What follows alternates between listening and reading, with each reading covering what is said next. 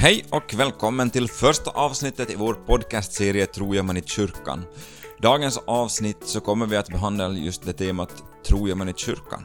Eller är det så enkelt?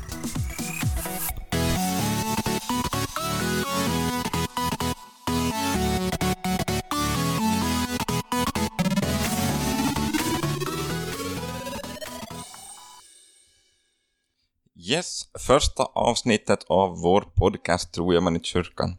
Eh, Thomas Karv heter jag och jobbar som ungdomsledare i Nykarleby församling och eh, med mig här i studion, eller studio och studio, vi har mikrofoner som är fastklistrade i vattenflaskor och så vidare, men eh, det var inte så glamoröst som det låter, men med mig har jag i alla fall Jan Gustav Björk. Berätta lite mer om vem du är. Ja, jag är så glamorös som en präst och jobbar i Essen nu för tillfället. Men så är jag också underhållsarbetare och jobbar åt kyrkliga samfälligheten med små reparationer och underhåll och sånt. Mm. Och eh, från hösten så säger ryktet också att du kommer att ha en ny titel och eh, författare. Eh, vad har du att, att säga till ditt försvar? Ja, jag är skyldig, jag erkänner. Jag ger ut en eh, bok, eller magasin, som heter Verktygsbacken, som är pappors berättelser om deras föräldraskap och vad det anser och upplever att vara pappa och de verktyg de använder i vardagen. Uh, när kommer den här, den här boken eller magasinet att finnas tillgängligt? Nå, no, det är till Fars dag, så några veckor innan Fars dag, så då är det möjligt att köpa det. Okej. Okay. Uh, och det här är ett tema som vi kommer att komma tillbaka till lite senare i höst också. Du själv då, Thomas? Är det här med att eh, producera en podd någonting som har funnits på din must-to-do-lista? Ja, jag skulle väl inte säga, utan eh, den här tanken dök nog upp för ett par, två, tre år sedan då jag, då jag egentligen sökte en hobby åt mig. Eh, och eh, efter det här har jag sökt en radarpartner för att göra, göra ett sånt här projekt tillsammans med. Eh, vad säger du själv då? Är det, är det barndomsdrömmar som går i uppfyllelse nu när vi sitter och spelar in? Nej, när jag var liten fanns inga poddar, så någon barndomsdröm är det inte. Utan det var på föredraget omgiven av idioter som nu plötsligt tittade på mig. Ja, och insåg att jag precis har hittat idioten att göra en podcast tillsammans med. Mm, jag är tacksam du tänker på mig. Eh, bortsett från uppenbarat att vi är på jakt efter att bli multimiljonärer och eh, bli berömda och så vidare. Eh, vad, vad skulle du säga, varför kör vi igång med en podcast? Mm vardagen, att få vardagen att gå ihop. Också tron på Jesus som en viktig del av vardagen. Där tror jag att jag tillsammans med många andra är som funderar och kämpar. Hur får man ihop den här vardagen? Så att poddar kring det temat, mm. det vill jag vara med och göra. Okej, okay. eh, så vi kan kanske säga så, eller förkorta lite och säga att vi kommer att fundera lite mer på vardagsproblematiken, stora teologiska frågor. Absolut namnet på podden då, tror jag man i kyrkan. Ska vi säga att, att här som med vissa bibelställen så är det lite öppet för tolkning. Men en grej som jag, eller åtminstone har tänkt på, är att, att vi med vår tro många gånger begränsar till den här ena gången som vi i, i veckan som vi går i gudstjänst eller som vi går på ungdomssamling eller hem i smågrupp eller vad det nu kan vara. Och sen så lämnar vi Gud i kyrkan och går hem. Och eh, jag känner själv så att det ska väl inte riktigt vara eller eh, är det här någonting som du känner igen eller är det bara jag som är ute och yrar nu? Jag känner igen det. Och många gånger eftersom jag nu är präst så stöter jag på människor i olika sammanhang och många är obekväma med att uh, tala om tro eller fundera på trosfrågor i vardagen. Det på något sätt hör till kyrkan och, och, och där är det okej, okay, men inte utanför kyrkan. Men uh, vilken roll ska vår tro ha i, i vardagen? Ja, jag tänker så här att uh, om vi delar upp uh, så att uh, tron hör till kyrkan och så i vardagen så spelar den ingen roll då. På något sätt så säger vi ju att Gud inte skapar världen, eller har skapat världen, utan att uh, Gud på något sätt är bunden till kyrkan. Mm. Uh, vad tycker du då att, att finns det en skillnad på att tro på Gud och att faktiskt känna Gud? Uh, och det här svaret kanske också påverkar, påverkar vår vardagstro. Jo, att på något sätt när vi talar om tro så hör, är det väldigt nära antagande. Man antar någonting. Och många tro, eh, med tro så menar de antar eller har förhoppning om eller att, att Gud finns och, och sådär. Men tro i, i Bibeln och kristen tro är något helt annat. Det handlar ju om att lita på, det handlar ju om förtröstan. Och då är vi plötsligt inne i, i vardagen. Vem behöver inte i vardagen lita på och förtrösta för att få den att funka? Mm. Uh, hur ska vi kunna lita på Gud då? Mm. Jag tror att det enda sättet att uh, lära sig att lita på Gud, det är att testa sig fram. Det är lite som när uh, Petrus ser Jesus gå på vattnet och så säger han bara att om det är du Jesus så säg åt mig att kom. Och han tog steg ut på vattnet och tittade på Jesus och, och gick. Och jag tror det enda sättet att eh, lära sig tro, det är liksom att testa sig fram. Mm. Eh, det har ju varit valtider nu i Sverige och eh, vi kommer så småningom till komma till, till ett val här, här, här i Finland också. Eh, och eh, ofta så tycker jag man hör den här kommentaren att, att tro ska hållas utanför politik. Eh, men det här tycker jag ju själv att det här är en tanke som inte fungerar.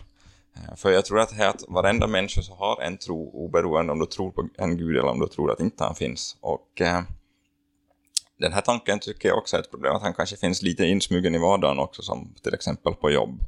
Eh, har du några tankar kring det här? Jo, jag, jag tänker att riktigt botten till det här uh, problemet är på något sätt att vi i västvärlden tänker oss att Gud har, har skapat världen. Eller så om man är ateist eller agnostiker, men jag vet inte om Gud har skapat världen. Men jag tror problemet börjar där. För eh, jag skulle påstå att Gud inte har skapat världen. Okej, okay. nu, nu blev det intressant. Nu, nu får du utveckla. Hur, hur menar du då? Eh, jag tänker att, att Gud inte har, ska, har skapat världen, utan att Gud ständigt skapar världen. Okay. I varje ny sekund så skapar Gud världen. Eh, egentligen så, världen finns inte den sekund som Gud väljer att inte skapa den. Okej, det här, det här låter jättesvårt. Mm, jag brukar tänka så här, det tog ett tag innan den här tanken landade hos mig, men jag brukar tänka numera så här att världen är ungefär som babyn i sin, i sin mammas mage. Mm. Den är omsluten av Gud. Uh, Paulus säger också så här i Apostlagärningarna 17. Ty i honom är det vi lever, rör oss och är till. Ty i honom är det vi lever, rör oss och är, är till. Men på något sätt har eh, på no eh, upplysningen och sen sekulariseringen har gjort att vi har skilt på det här så att på något sätt så tänker vi att det har varit en gång när Gud har satt igång en maskin eller en, någonting som finns. Och, och, men eh, med det tankesättet så skiljer vi bort Gud från själva livet. Han har bara som starten till livet för länge sen. Men Gud så lever ju ett evigt nu där han, eh, där varje sekund är lika nära för Gud som alla sekunder. Så att eh, när svaret på frågan när skapade Gud världen så är egentligen nu. Okej, okay. så Gud har inte skapat världen, han skap, skapar världen. Ja, och, och, det gör ju att, att han, vi kan upptäcka honom i allt det som händer runt omkring oss. Han skapar världen just nu. Han skapar potential och sådär. Så det blir allting i livet liksom egentligen en spännande upptäcktsfärdig. Att, att Gud skapar nu livet som kommer till mig just nu. Intressant. Och du själv då, Thomas? Har kristen tro att göra med vardagen? Ja, jag tycker absolut. Och eh, jag tänker lite på, på som står i, i Jakobsbrevet, att en tro utan gärningar är död. Och eh, jag tycker jag tyder på att, att på något sätt behöver det synas i, i mitt liv att jag är kristen. Men eh, jag tänker också att det kanske finns lite två diken att köra ner i med, med här också, att antingen så blir det en sån prestationskristenhet där man försöker prestera sin sin tro och eh, den nåden glöms bort helt enkelt. Eh, och alternativet är att det lever helt enkelt som att Gud inte finns. Risken med det här förstnämnda, alltså prestationskristenheten, så blir väl lite så att, att man försöker göra sig förtjänt av nåden. Och eh, ja, problematiken där också blir ju att man, man helt enkelt slutar räkna med Jesus. Eh, plus att man börjar, eh, kan börja se sig själv som väldigt duktigt, eh, duktig. Eh, vilket kanske är ett vanligt problem hos oss kristna också idag. Att man försöker ge lite så det sken av en glansbildskristenhet. kristenhet. Eh, och dessutom finns ju risken också att man börjar gå med väldigt mycket skuldkänslor för att inte man klarar av att leva upp till sina väldigt högt ställda krav på sig själv. Men mm, vad tänker du kring det här att, att, vad, är, vad, dels att vad, är, vad är motsatsen till alltså prestationskristenhet och hur hittar man någon slags det gyllene medelväg mellan de här, de här båda? Mm, bra fråga. Fast jag tänker nog att det inte finns någon gyllene medelväg alls att hitta. Utan jag tänker att Jesu väg är helt annorlunda. Och jag tror att det var det lite som Luther upptäckte när han eh, gjorde sin upptäckt att desto mer han bara fixerar för sig själv och försöker vara duktig och vara Gud till lags, desto mer förtvivlad blev han. Men så när han fick syn på Jesus i Bibeln och att han fick tro att eh, han var som Guds barn på grund av vad Jesus hade gjort för honom, så släppte på den här prestationsångesten och han blev mer fascinerad av, av Jesus. Jag tänker nog det är det som är, är vägen, att lämna sin egen självfixering och vara mm. mer upptagen av Jesus helt enkelt. Mm. Men, men hur hittar man en sån fascination för, för Jesus då som du pratar om? Mm. Ja, för ett antal år sedan så började Jesu karaktär bli mer tydlig för mig. Att jag blev mer och mer fascinerad över den här grobyggnadsjobbaren från Nasaret. Och det, en av redskapen var att jag läste Nya Testamentet, evangelierna, och noterade vad sa Jesus om sig själv och vad sa han inte. Vad tänkte Jesus om sig själv och verkligheten och vad tänkte han inte? Så han tänkte, Jesus sa det, Jesus tänkte, Jesus gjorde, Jesus gjorde inte också motsatsen. Då började plötsligt liksom en bild av hur Jesus, Jesus vad är, vad han tänkte om sig själv. Liksom en, en verklig person, inte bara en sån här glansbild, stilbild, utan spännande person tog kontur. Ja, intressant. Uh, nu kanske du var in, in lite på på den här frågan, men du kanske vill komplettera också att, att eh, på vilket sätt försöker du själv ha med, med Gud i vardagen?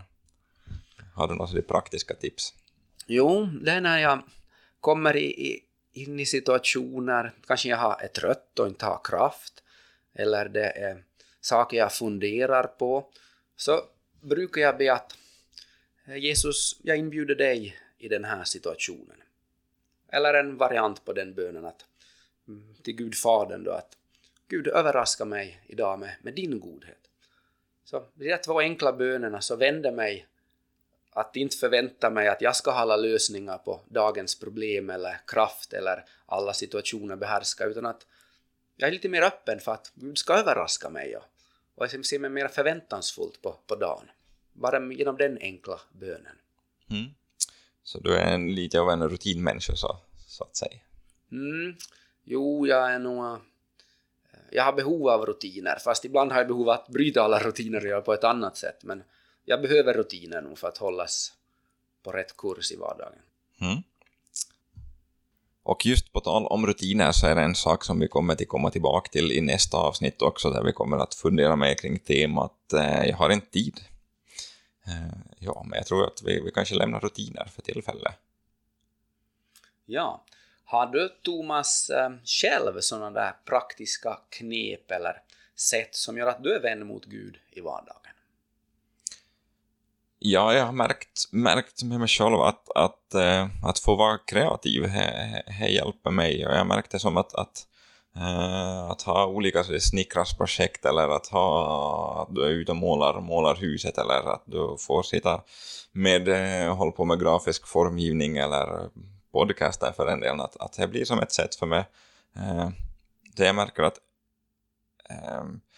det blir lättare med gudsrelationen, det blir lättare med bönerna, jag kommer så, så väldigt naturligt i, i de lägen och jag vet inte om jag, jag kan säga att det är någonting som jag någon gång har tänkt på att nu ska jag börja med det här, att jag håller på med, med att photoshoppa eller att jag är ute och målar hus och så vidare. Utan att, att jag, jag, jag har bara helt enkelt märkt att det här är, eh, det här är ett sätt som fungerar för mig. Kanske är det så att du är medskapare med Gud helt enkelt, då just. Ja. Vad är det du upplever och erfar. Ja, och en lite häftig tanke också. Ja. Uh, och vad är det för egen del att, att eh, har, du, har du fler praktiska tips på hur du, hur du får lättare att, att öppna upp för, för Gud i, i vardagen? Jo, ett som jag kan berätta det är eh, något som kallas examen, som människor gör på lite olika sätt. Men det är att när dagen är slut så ber man den enkla bönen att Gud, visa mig hur jag har varit medveten om dig den här dagen. Och så där man kommer på situationer där man har varit medveten om Gud så tackar man för dem.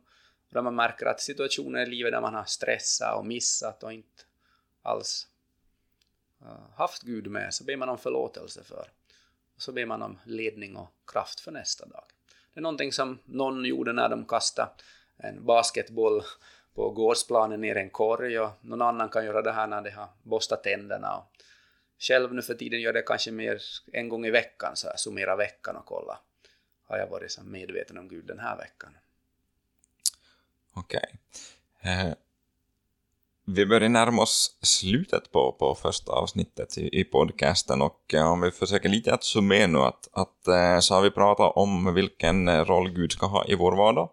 Eh, vi har funderat på om man ska synas att man är, man är kristen och vi har varit in på lite eh, praktiska tips och det i vardagen. Och eh, vad hoppas du att man ska få med sig från dagens avsnitt? Ja, en längtan att ta med Gud i, i vardagen och en förhoppning på att Jesus vill möta en i vardagen. Och som vi redan var inne på så kommer nästa veckas avsnitt i handel om eh, temat Jag har inte tid. Har du Jan Gustav någon liten cliffhanger som vi kan säga för nästa vecka? Ja, det har jag. Vanor avgör långt vad vi hinner med och vad vi får tid med. Vår vana så vinner över den allra starkaste vilja vi kan ha. Som kyrkofäderna sa, bevara rutinen så ska rutinen bevara dig. Dessutom kommer vi att fundera på att gå långsamt och att tugga långsamt. Men mer om det här nästa vecka. Och eh, man får gärna också skicka in om man har frågor eller saker som ni vill att vi tar upp i vår podcast. Eh, får ni skicka in via de olika sociala medierna som finns länk i beskrivningen. Tack för oss, vi ses nästa vecka.